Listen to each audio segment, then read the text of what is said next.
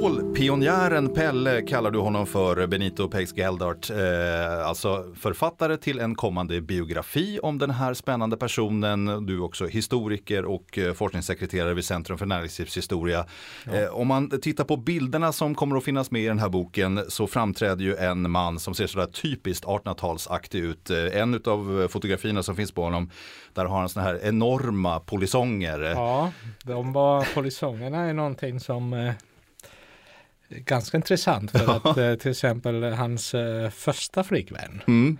blev väldigt arg en gång när han råkade raka av sig dem. Och det var ganska tidigt, det var 1860 Ja precis, 60, de skulle 61. man ha kvar. Ja, precis, det är klart hon de blir arg för man det. Ha kvar. Ja men det är en kraftig karl. Mm. Snälla ögon. Och eh, egentligen eh, han vill alltid, alltid visa sig som grosshandlare. Mm. den grosshandlare han hade lyckats vara. Just det. Det finns i hans liv tydliga eh, inslag av en klassresa på något sätt. Eh, pappan var handlande i Åmål. Farfar hade varit eh, kackelmålsmästare. De var ganska fattiga fattiga mm. förhållanden när de kom ifrån. På Söder i Stockholm, man textilarbetarna. I, ja just det, det är ju arbetarstadsdelen så. Absolut. Ja. Och då förstår man ju att han ville då, när han väl hade själv fått framgången, att han ville visa upp den som du säger. Ja, med sina det. stora polisonger och sina det. fina han kläder. Han blev grosshandlaren här. Mm. Han var den enda i syskonskaran, den manliga delen av syskonskaran ska man säga nu, som inte hade en akademisk examen. Eh, storebrorsan Alfred och sen lillbrorsan eh, Sven. Båda var jurister. Mm -hmm. Och eh, kusinerna också var högt utbildade. En av dem är författaren N.P. Öttman. Som har skrivit många böcker och beskrivit just miljön mm. där de växte upp. Mm. De växte tillsammans. De, de var faktiskt i skolan tillsammans med kusinerna i Karlstad och det var morbror Pelle som är en, en viktig gestalt här i sammanhanget. Mm. Morbror Pelle var en präst och han startade en gård då. Han hade sin, en gård i Karlstad. Han, han hade fått en tjänst där i Karlstad i elementärskolan. Mm. Och, och då bedrev de en slags ungdomsgård. De hade upp 20-30 stycken ungar där omkring. Och, som de uppfostrade. Och sådär. Så att, det och, låter som ett underbart liv. Ja, och det är den här miljön som, mm. som han, han, han växer i. Han var ingen bra i skolan kan man säga. Det är mm. också intressant. Han hoppade av skolan. Han har inte lyckats hitta eh, slutbetyget. Oj då. Men det verkar ha gått bra för denne Pelle Söderberg ändå. Vi ska prata om hans liv och gärning i det här samtalet. Men till att börja med måste jag erkänna att för mig innan jag träffade dig och började titta lite grann på vad du forskar om så hade jag aldrig hört talas om Pelle Söderberg. Trots att du kallar honom för då en stålpionjär och ja. att han har varit så betydelsefull för svensk eh, industri, stålindustri, inte minst då näringsliv under 1800-talet. Skulle du hålla med om det här att han är bortglömd ändå? Ja, jag håller med. Eh, det var också så att det är hans son eh, Olof Alfred Söderberg som är mest känd som mm. kommer sen att ha att eh, driva vidare Söderberg och Haak och sen efteråt blir mycket annat. Men han, ganska okänd från början och till och med när man började med det här projektet så var det frågan om man skulle hitta tillräckligt med material. Och till alla stora förvåning så hittade vi massor med material.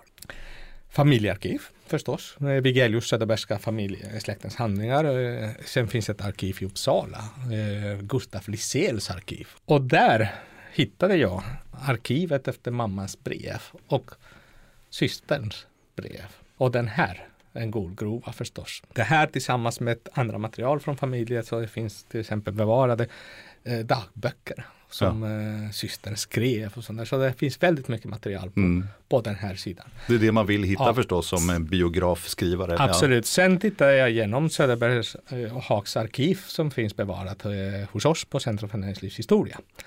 Och det är väldigt bra. Så det var väldigt, det är väldigt mycket från det här arkivet också. Sen från hans bakgrund, han är född i Åmål 1836 och där från, i Åmåls magistrat och rådhusrättsarkiv förstås finns en hel del också där. Ja, det, det låter ju som en guldgruva som du säger att ja. man trodde kanske inte att det fanns så mycket. Du har hittat då i ja. din forskning hur mycket som helst och du har väl ja. en tiotusentalet eh, brevsidor som du har skannat in. Absolut. Men det du gör då, du nämnde ju också det här med att det finns också en hel del skrivet utav kvinnorna i eh, Pelle Söderbergs närhet. Ja, alltså, det, med det här projektet var tanken att skriva mm. en biografi, så eh, att dokumentera och berätta eh, hans liv och gärning som, precis som du sa, en av pionjärerna just i den moderna svenska järn och stålindustrin.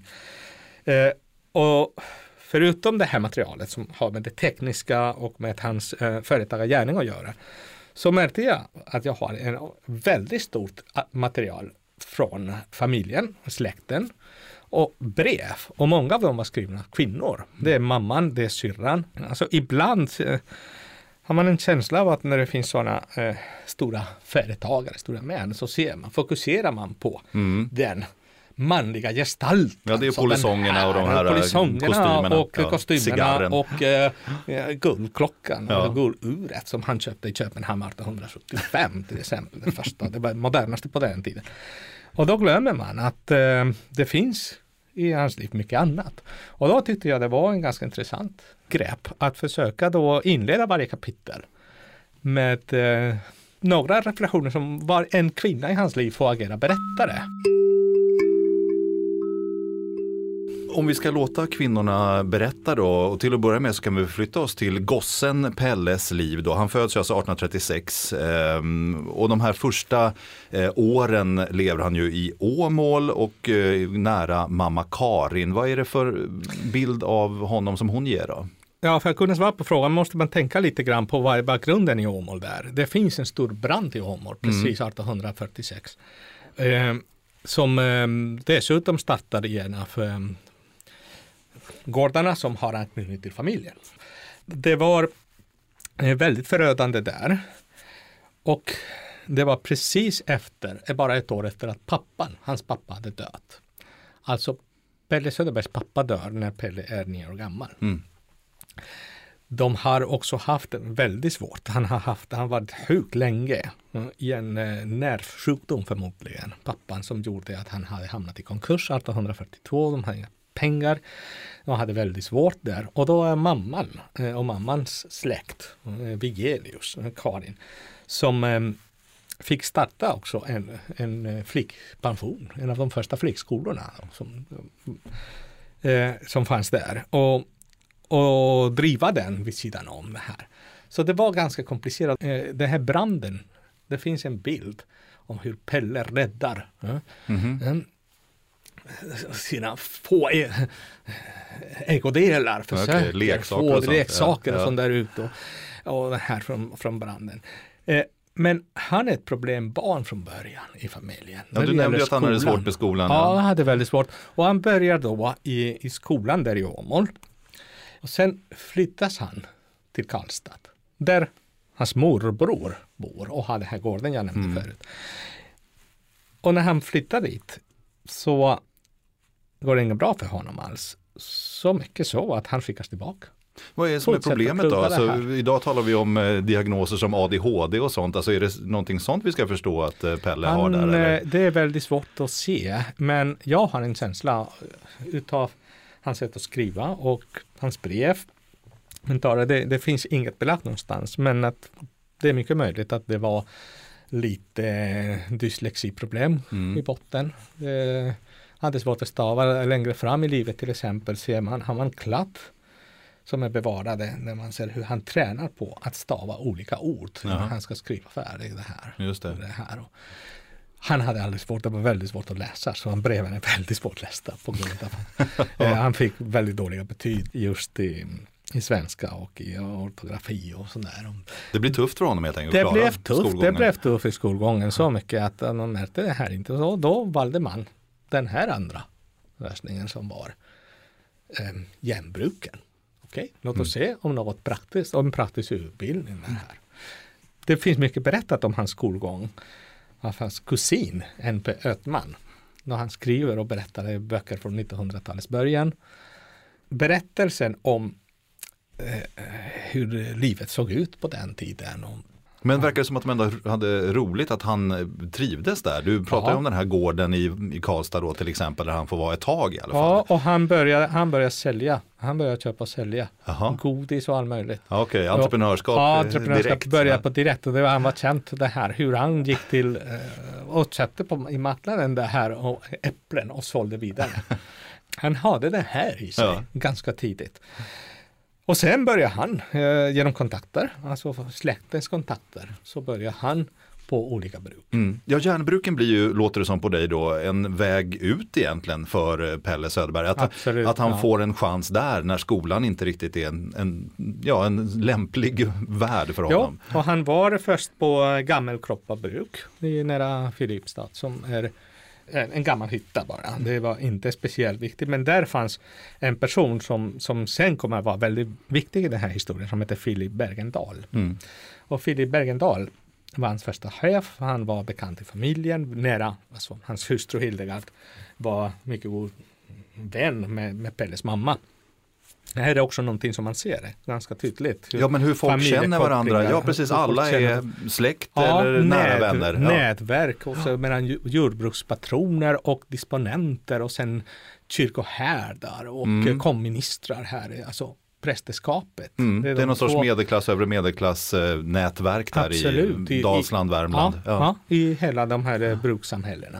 Så det är ganska mycket. Det finns också till exempel pastor Unger som Selma Lagerlöf nämner. Mhm. Han finns också med i berättelsen. De är Unger. De, de är också släkt med Söderbergarna där. Mm. Alla är släkt. De borde, det var ganska nära det här.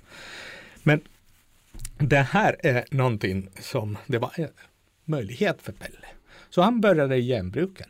Ja, Han är 18 år va, när han kommer till Gammelkroppa. Ja, Eh, 54, då är ja. han 18. Han kommer till Gammelkroppa och han stannar där bara i ett år. Mm. Ja, han- Som brukselev. Vet vi vad han liksom kan ha tänkt om det då, då? Och komma till den miljön? Det är ju någonting självklart förstås om man är dalslänning, värmlänning. de Jo, här det fanns bruken. flera andra i närheten. Så att det, det var inte okänt mm. Men verkar han trivas? Han verkar trivas där. Det, tyvärr så är källäget inte så bra på den eh, perioden att kunna se det här. Men, eh, Men han, är, blir ju ändå kvar, alltså det är det som kommer prägla hans liv allt Ja, sen ja absolut. det. Så har ett år där så han söker jobb. Sen eh, vidare så kommer han till eh, Gustavsfors. Och den här ehm, är också en, ett bruk som där han har kontakter i. Det är Gustavsfors och sen eh, Bäckefors. Så att det är olika bruken som han, han jobbar. Mm. Ja, han, Och han är bokhållare där. Precis, och vad Men- innebär det då? Han, han ser till att sköta Bokhållare, ekonomin. okej, och- bokhållaryrke det är så, um, föregångare till uh, revisorsyrke Precis. idag Ja. kan man säga. Ja. Men, det är bokhållaryrke, det är bokhållare som att föra böckerna Ja, helt enkelt. men en Och- eh, pojke och eller en ung man här- eh, som han är vid det här laget som hade problem med Alltså att i- läsa och skriva, nästan med dyslexi eventuellt. eh, Jo, man skulle komma dit, så det var lite, en lite bättre familj där. Mm. Som det var bokhållarna som kom från Ja, just det. de här familjerna. Men Man började ju också. Men han klarade det här allt, i alla fall. Ja, han Ja. gjorde allt möjligt också. Alltså han lärde sig jobbet precis där i smedjan. Mm. Ja, för Så man får ju tänka sig den han här är miljön. där. eh, Det är hela tiden detta och han kommer efteråt att vara riktigt kunnig. Ja. i- Alltså i Eh, hela bruksprocessen helt enkelt. hela För det är ju som små det här- samhällen i han- miniatyr. Han kan senare gå runt och bara titta på järn, stål så här och bedöma kvaliteten och säga hur Mm. man ska göra. Alltså han, han är väldigt kunnig i det här. Han, han kommer att bli eh, proffs på det här. Ja, han sitter inte bara med massa siffror och böcker som bokhållare låter det som, utan han är verkligen eh, på golvet eller Ja, i ja. smedjorna. Sen blir det framförallt i en av de här brukarna som han kommer senare mm, i Stjärnsund, precis. Eh, då eh, han där som eh, bokhållare, men sen eh, kommer han till Garpenberg och eh, bruk. Och det varar inte så länge där, för att då finns hela den här Bessemers-processen in i bilden som kommer, som är väldigt spännande. Mm. Ja men berätta lite grann, för att det är ju det som när vi pratar om eh, Pelle Söderberg Jo, så är det ju alltså- som stålpionjär och just i den här tiden i historien, i stålets historia, Mm. så, så förvandlas ju metoderna att tillverka stålet, att göra det bättre helt enkelt. Bessemer-processen är någonting som man kanske har fått lära sig om i skolan, men kan Ja. du på något sätt förklara vad det är för uppfinning som ligger bakom det här? Ja, uppfinningen är Sir Henry Bessemer i England som kommer fram. Eh, och det är 1856 som man startar fundera hur kan man göra så att att eh, få ett renare stål helt mm. enkelt. Och då eh, systemet kommer inte in i teknikaliteter därför också. Det är inte heller mitt område. du är historiker, och inte, historiker, inte tekniker. Här, Men det, det, är precis just eh, genom att få in luft mm. under kontrollerade former och blåsa in luft i eh, smältmassan där mm. som, som man får lite den här processen. Så man, man hittade principen. Mm. Men sen behövde man hitta, alltså bygga. En, Precis, för att uppfinningen är ju som du säger en engelsk. Ung, en bessemer ja. ung som ja. skulle funka. Och då fanns det faktiskt flera personer som började, som var insatta i det här och Garpenbergs bruksdisponent Bergendal var en av dem som var med i hans chefsföretag, alltså chefen och ägaren för Garpenberg var Pontus Kleman. Och Pontus Kleman är en av dem som tillsammans med eh, konsul Göransson i Högbo. Mm. Eh, börjar åka till England och de hade planer då på att bygga, på att få ett företag där här. Och de lyckas köpa faktiskt en, eh, vissa rättigheter att kunna eh, utveckla Bessemer-metoden i Sverige. Mm. Och det är och, de som enligt Masters historieböckerna har fått Ja, det är precis det. Eh, Jetsken, den första lyckade eh, eh, blåsningen av Bessemer-stålet äger rum eh, i en av eh, Göranssons eh, hyttor. Och då blir det 1857 och den här och eh, Bessemer själv blir eh, ja, förvånad att man har lyckats nästan bättre än i England och innan i England i, i praktiken. Mm. Men den här är den första. Men sen kommer det att ta tid att få systemet att slå igenom i Sverige. Och det slår igenom så småningom. Eh, men det var inte Högbo i första hand. Högbo börjar och då är det där Pelle kommer in i bilden. Mm.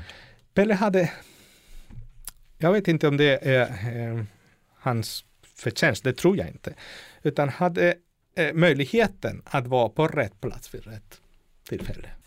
Dessa bruken han hade jobbat in var faktiskt väldigt eh, framme också i, när det gällde järnhanteringens nya metoder. Det tyska smidet som var det gamla smidet blir ersatt av det engelska smidet på den här perioden, 1830-talet, 40-talet, 50-talet. Och det är vid dessa bruk som de här nya metoderna kommer. Så Pelle är alltid det senaste. Vad är det senaste metoden? Mm. Det här med ett äh, engelskt smide istället för tysk smide. Lancashire-metoden som mm. det heter för järnhantering. Och nu Bessemer när det gäller stål. Så det kommer det här Ja precis, han är ju på de här bruken som du säger som bokhållare ja. och mitt inne i den här miljön när förändringens vindar blåser och då verkar det ju som att han förstår som du säger vad som håller på att hända och är väldigt snabb att eh, kanske förstå att omsätta det här i Ja men det är inte han idé. egentligen, det är Nej. andra det här, det är patronerna, det är mm, de som är disponenterna, han är där och försöker bara uh, klara livhanken kan man säga, få det ihop. Uh, men han lär sig de här metoderna. Och Eh, det är eh, ganska fort bildas ett bolag. Eh, det är Högboverken kommer och eh, utvecklar det här och Pelle så börjar sina resor. Och de här resorna är faktiskt det första stora försöket att få det nya stålet som kommer in i landet. Och det var inte lätt. Folk vill inte ha det. Nej, precis, för att det är en sak att man ja. har teknologin nu, tekniken ja. att utveckla ett bättre stål, en helt ja. annan sak att sprida den här kunskapen och den här tekniken ut Absolut. till de som ska använda alla nya svenska industrier. Det här är ju industrialismens eh, man säger så, första stapplande decennier i Sverige.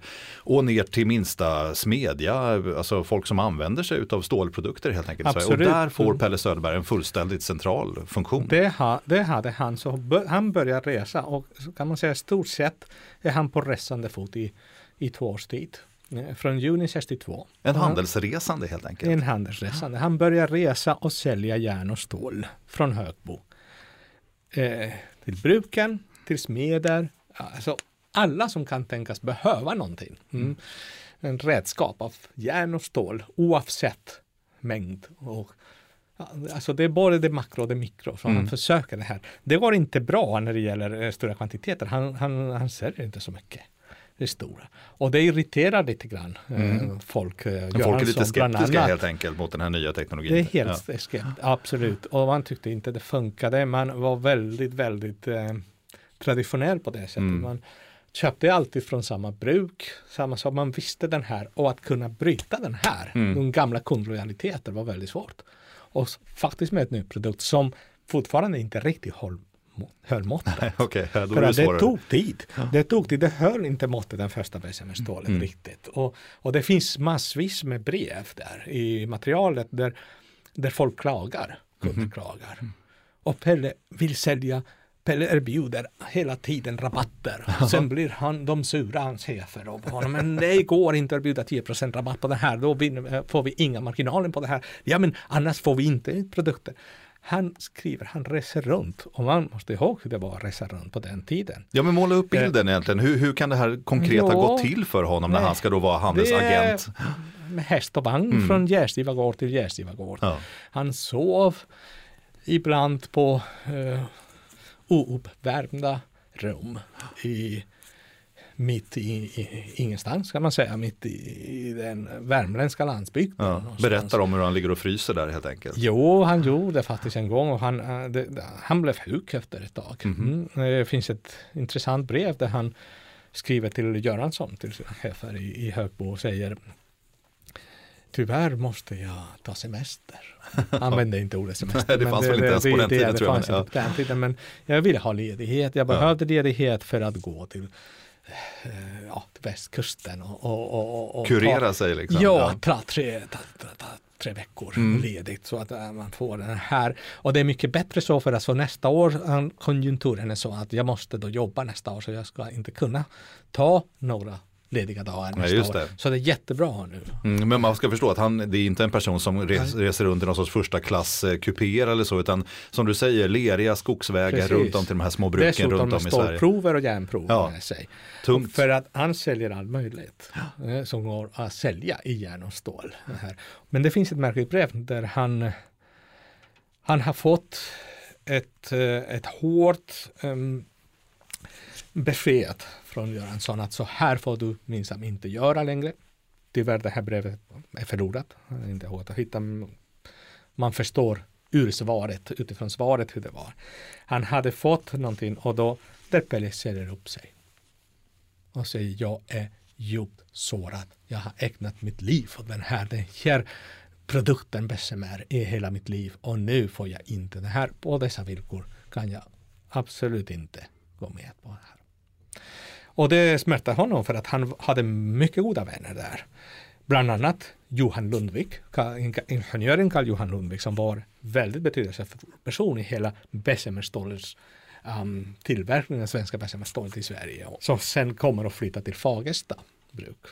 Och mm, var stommen, en av eh, de riktiga flaggskeppet i Pelles framtida Söderberg och Hags verksamhet är just Fagersta bruks pessimist från, äh, från Fagersta och annat material från Fagersta. Det är, det är den största kunden och den, äh, den största affärsrelationen. Mm.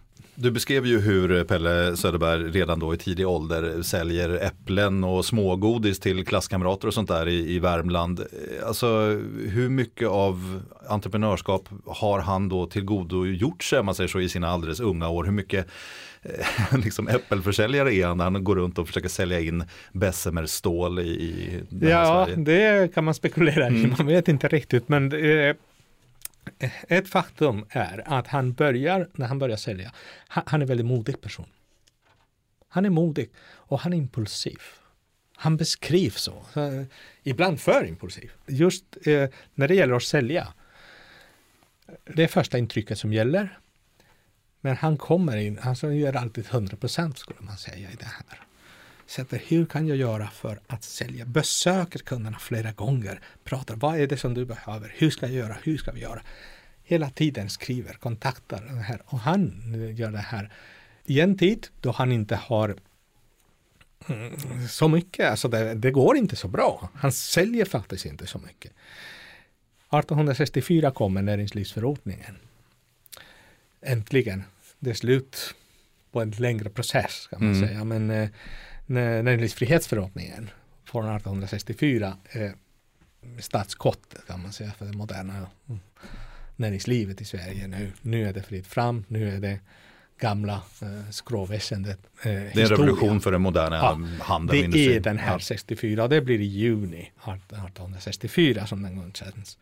Ett par veckor senare har redan Pelle Eh, startat eget, hoppat av Högbo och startat eget.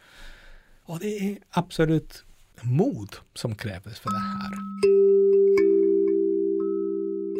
Det säger alltså Benito Pex Geldart som eh, är historiker och eh, forskningssekreterare på eh, Centrum för näringslivshistoria och som håller på med biografin om stålpionjären Pelle. Och det tycks ju som att den här perioden vi har kommit till nu, den här brytningstiden är liksom startpunkten för det som sen ska bli, ja men den här kanske bilden vi har då av stålpionjären och grosshandlaren Pelle. Alltså han har flyttat då till Stockholm, startat eget, det går knaggligt i början som du säger. Men sen så lyfter det. Alltså, vad blir han för person där då, då när han om man så reser sig till någon sorts eh, sån här grosshandlartyp? Vi har kanske många av oss en liksom, bild på näthinnan hur en sån person är. Ja, Bullrig och... Grosshandlare är inte någon så här Eh, har ingen positiv klang idag. Nej, inte riktigt. Nej. Men eh, jag tycker att det motsvarar det som vi idag kallar för entreprenör. Mm. På något sätt. För att det är inte bara att det, man handlar med grossist. Det är nej. inte en grossist, utan grosshandlare är en handlare, en handlande som man sa på den mm. tiden. Ja, men han reser ju runt rent väldigt, konkret. Ja. Eller har väldigt mycket mm. material, så säljer mm. många olika saker. Mm. Och han jobbar uh, konstant. Absolut, ja. det gjorde han. Så det är någonting man ser hela tiden. Och så mycket att hans mor, syster, släktingar är bekymrade det här. Mm. Alltså, och sen hustrun så småningom, 1868 kommer han att gifta sig. Mm, Göta. Eh, med Göta. Mm, mm. Och Göta är en väldigt eh, viktig person i hans liv också. Men med hela det här kommer lite kapital också. Just det. Det är lite Myrmans eh, släkter som kommer så småningom att investera. Det finns investeringar då, då i Söderberg och Haag som är den nya Haag förresten, som är en intressant fråga. Söderberg och Haag, det är Leonard Haag, en bruksdisponent från Kristinehamn. Och mm, de ingår kompanjonskap, startar upp den här 1866, Söderberg och Haag. Efter det att Pelle har jobbat i ett och ett halvt år ensam med ett företag som heter P Söderberg. Men då, precis när de börjar, så går i konkurs den där Högbo. Så då måste rekonstrueras den här. Och då, det var tre månader senare, så hoppar Leonard Haag av företaget. Så Söderberg och Haag heter det så än idag. Mm. Och det finns många andra företag som heter så. Men det Haag försvann från företaget. Och då blir det väldigt markant, så omställningsåren kallar jag dem i boken, med 1866 till 68. Det är kampen för att överleva innan han har och nu lyckas han, han gifter sig och då 69 blir det mycket bättre. Mm. 70 blir mycket bättre. Då börjar det bli eh, lite luft också i företaget. Och då börjar han, han, han, han sälja. Men han reser runt fortfarande i landet. Han kommer att resa runt faktiskt fram till 1875. Då han låter några av sina anställda göra det istället. Mm. Vi har ju pratat mycket om big business, ja, först kanske small business i, i Söderbergs fall då, men det blir ju allt större förstås med eh, egen firma som växer så småningom där. Men det här eh, livet utanför företaget då, för att Pelle Söderberg blev ju också känd som någon som festade, man förväntades ju göra det antar jag, alltså bjuda ja. folk på middagar, ja, soaréer. Han, han gjorde det och han, han eh, hade en, eh, ett visst rykte också där, att, att han var bra på att ordna det. 1873 kommer han in eh, i sällskapet, till exempel Stora sällskapet. De brukar ha sina middagar på mm. Hotell Rydberg tiden. Men han, han gillade ja, han gillade mat och, och dryck och, och, han var med också i Värmländska sällskapet i Stockholm som anordnade varje år en lussefest. Som var väldigt, väldigt ja, roligt. Börjar klockan sju på kvällen med ett middag och sånt där. Slutar med dans i småtimmarna ja. Eh, varje dag. Och, eh, och det åts och dracks ja, förstås i Ja, mängder. och sen Pelle var en av dem som eh, från ganska tidigt när han kommer in med så småningom i styrelsen men innan han är med i styrelsen är han av dem som anordnar mm, festgruppen. Ja. ja, så han är väldigt, väldigt um, Eh, omtyckt. här, han, han gillar det här. Ja men man undrar just det, är han liksom en festprisse Pelle Söderberg? Alltså... Ja men samtidigt som jag sa, eh, man ser väldigt tydligt att men de här ska man inte ha så ofta. Nej. Vi måste spara. Han sparar ja. den här. Så han är väldigt återhållsam Inga extravaganser. Så, nej. nej. Men det stämmer att han, han var en, han, han rökte mycket. Han rökte cigarrer, Havanna-cigarrer. Mm. De kom importerades från. Alltså han, han faktiskt röker väldigt mycket och ja, kan dricka som, som man gjorde på den tiden. Mm. Man i sin, i sin ställning. Så att det, det gjorde han. Och dansa. Dansa kunde han. Det, det, finns eh, tydliga eh, bevis på detta i källmaterialet. Så ja, visst, inte minst i, i Marstrand. De mm. brukade också vara som badgäster ibland. han verkar ha varit populär i, i liksom ja. de här sammanhangen i alla fall ja. och ha med honom. Samtidigt, det finns en helt annan bild av eh, honom. Så fort han börjar tjäna lite pengar så hjälper han andra jämt. Det är hela släkten, släktingar, vänner. Det finns så många brev från vänner. Till och med från tidigare chefer som skriver till honom. Du, nu går det lite dåligt, har du jobb åt mig? Eller kan du göra små tjänster? Han bor i Stockholm, han är glashandlare i Stockholm. Så små tjänster, kan du gå och fixa det här åt mig? Från kläder, skor som ska gå och repareras, till allt möjligt. Så, och han gör. Mm. Det finns en andra brev som säger ja, tack för det här. Han gör det här. Mm. Han var så upptagen men alltid hade han någonting för sina vänner. Mm. Och han, det här är någonting som har gått efteråt i, i, i arv lite, det här filantropiska arbetet. Men det var inte bara eh, mat och dryck det här om man ser på den privata sidan. Han eh, gillar mycket teater. Och han faktiskt köpte aktier i Karlstad Teater AB, den första. Efteråt stödde han här i Stockholm. Det eh, belagt hur ja, ganska ofta kunde han och Göta då gå på teater och, och titta. Så det är teater. Eh. Och sen har han en annan grej, så det är landsbrukslivet. Han hade en viss eh, dragning åt det hållet. Ja, han kom ju därifrån förstås. Ja, men det var mera en själva järnbruk ja, just det. som han, och den här brukskulturen som mm. han har men på äldre dagar, äldre och äldre, mm. han var bara lite över 40. Ja. Eh, I äldre dagar eh, så kommer han och han skaffar då, han köper av, av, av Hirsch eh, arrenderätten till eh, Hedvigsdal, en, en liten eh, egendom i, i Edsviken, i dagens Sollentuna. Och där är han, han bygger, och, han har två hus och två villor, en hyr han ut, han bor i den andra. Och sen startar han där lite djurbruk eller, eh, och, och trädgård, eh, och prova olika saker. Han gillar väldigt mm. mycket. Och fiska, det finns jättemycket. Det mm. finns eh, ja, fakturor från fiskeredskap som han köper och, i arkiven. Vi har ju pratat mycket om eh, Pelle Söderbergs eh, familjeliv får man säga. I alla fall med hans mamma Karin och alla syskon och sånt eh, hemma mm. i Värmland och hur ja. de följer med honom och håller, kontakten. och sen har han själv bildat familj. Då. Men, och jag tänker på att Söderbergssläkten har ju blivit en sån viktig släkt i svensk näringslivshistoria långt ja. också efter. Han lägger ju grunden för det här. Absolut. Kan man försöka måla upp någon som helst bild av hur den här grunden läggs då? Hans relation till sina egna barn då? då? Jo, alltså det Eh, långt senare kommer eh, Olof Söderberg att säga att eh, i sina minnen till exempel skriva om hur eh, han mindes de här, eh, det här hemmet, hemmet i Stockholm, mm. pappas. Mm. Och, och sen den äldre sonen, eh, Per Johan, har faktiskt skrivit försökt att skildra pappa och mammas hem. Och det är en fantastiskt dokument som jag använder också i boken ganska mycket. Och hur den här eh, traditionella stämning det här och, och den kärleksfulla stämningen som finns, som fanns där. Så det är någonting som var bra att behålla, så det här vill jag minnas. Mm. För han jobbar ju så mycket, han jag tänker, hade han tid för att vara familjefar? Han tid, när han tog till exempel första, första fotografi som tas av sonen Per Johan, som är bara ett år gammal.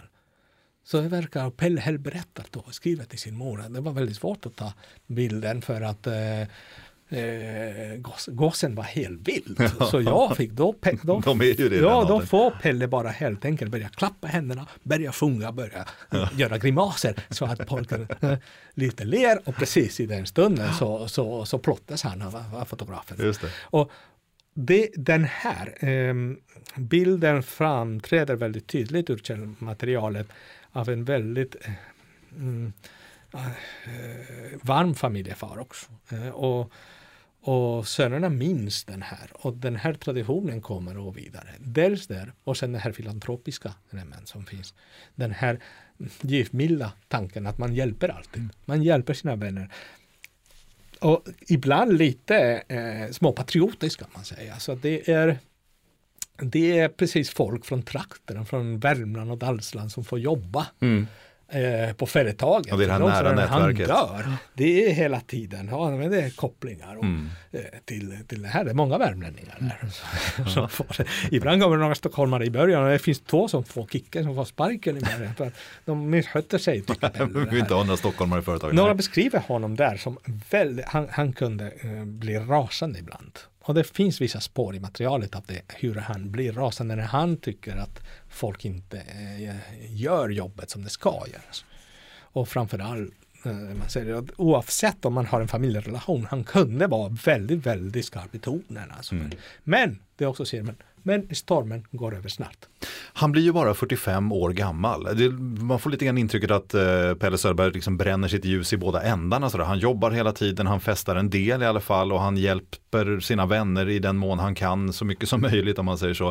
Eh, mm. Men han verkar må ganska dåligt rent fysiskt helt enkelt på slutet av sitt liv. Han ja, dricker på... brunn och, och, går på kurorter och sådär som man gjorde på den tiden när man hade sviktande hälsa. Ja. Och, och 45 år är ju ingen hög Nej, ålder. Nej, det, det är ingen ålder. Nej, det är faktiskt så. Men det är det står i som orsak till döden fritidskrönika, mm. alltså kronisk eh, njursvikt. Just det.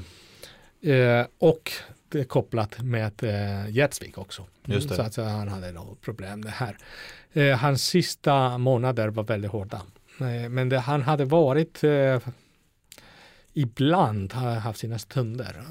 Första gången han insjuknade var 1863 när han gjorde sina resor åt Högbobolaget mm. fortfarande. Det var, han var inte sin, sin egen än.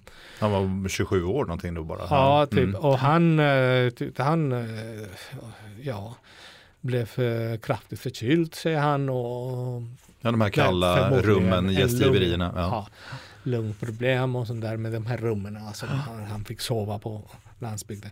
Men efteråt så så behöver han som du säger så oftast eh, besöka olika brun, alltid ha, ha, ha, bra läkare. Och det är doktor Bruselius i Stockholm och doktor eh, Grott i Stockholm som tar hand om honom. Um, och skickar honom på olika ställen. Sen också i Norge gjorde han i Christiania i Oslo en, en dag. Um, och då är det nästan, de skickar honom till, till Elm i Tyskland.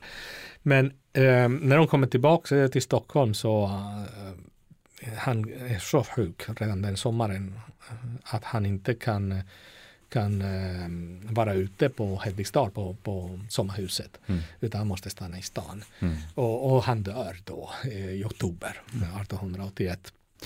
Du kallar honom ju för stålpionjären. Avslutningsvis då, då, alltså hur viktig skulle du säga att eh, Pelle Söderberg var för eh, den här eh, nya svenska industrinationen där som växt till liv på 1800-talet? Alltså jag tror att Pelle har hamnat lite i skymundan för att han var han var inte på tillverkningssida. Det är Nej, den, här snilleindustrin också. Ja, han har inga patent, han har ingenting på den här. Men han är den praktiska affärsmannen, entreprenören som faktiskt får den här ut till landet. Och den här som en av Sveriges eh, första handelsresande och absolut den första handelsresande igen på den här eh, makronivå kan man säga som reser runt hela landet och erbjuder även till små kunder direkt förmedlar mm. eh, eh, järn och stål. Så att Pelle är där precis i brytningstiden. Där precis den tiden då så mycket händer och inte bara eh, industritekniskt utan också politiskt och allt. Man tänker att efter han började skola precis när eh, eh allmänna skola stadgas mm. i Sverige 1840-talet. Han kommer sen så småningom till eh, att starta eget par månader efter att eh, näringsfrihetsförordningen mm. blir till. han blir som ett exempel på alla de här stora han, förändringarna han i är, det som ska bli det moderna Sverige. Han egentligen. är precis där. Eh, så fort eh, Grand Hotel i Stockholm öppnar sina portar, eh, den nyinrättade, då kommer det ordnas festen för ja. Värmländska sällskapet och ska dit. Alltså, det är nästan den här pionjärliga andan som jag tycker är intressant. Och sen, det är klart att han har haft det väldigt svårt Pelle i många år. Fram tills han gifte sig med, med Göta. Ja, inte lätt ekonomiskt. Familjen är inte lätt heller. Det fanns en stund då i Stockholm mm, ja, fortfarande 1872 tror jag det var, innan, innan de flyttade. 73 är det året då det går så bra att det är helt andra siffror. Mm. Det är Emil Stolpe 1873 och just innan har de faktiskt redan flyttat in i bättre hus, kombinerat hus och bostad och kontor i gamla Erestranska huset i, i Gamla stan. Och plötsligt pigan blir allvarligt sjuk. Hon får en lunginflammation. Hon, hon, hon kan inte hjälpa. Okej, okay. då kommer grovshandlaren och eh, ja, bäddar sin egen säng utan problem och går ner i källaren och fixar grejer som behövs sådana här. Och då var eh, Göta som kommer från den här lite myrmanska och eh, släkten eh, då skriver då till mamma, svärmamma eller mamma Karin, mm -hmm. eh, skriver till henne att eh, ja, Pelle säger att då får vi vara eh, drängar och pigor eh, hemma, så det är inga problem. det säger alltså Benito Peix Geldart som är historiker och forskningssekreterare på Centrum för näringslivshistoria och aktuell med en bok om Per-Olof eller Pelle Söderberg, stålpionjären. Tack för samtalet. Tack.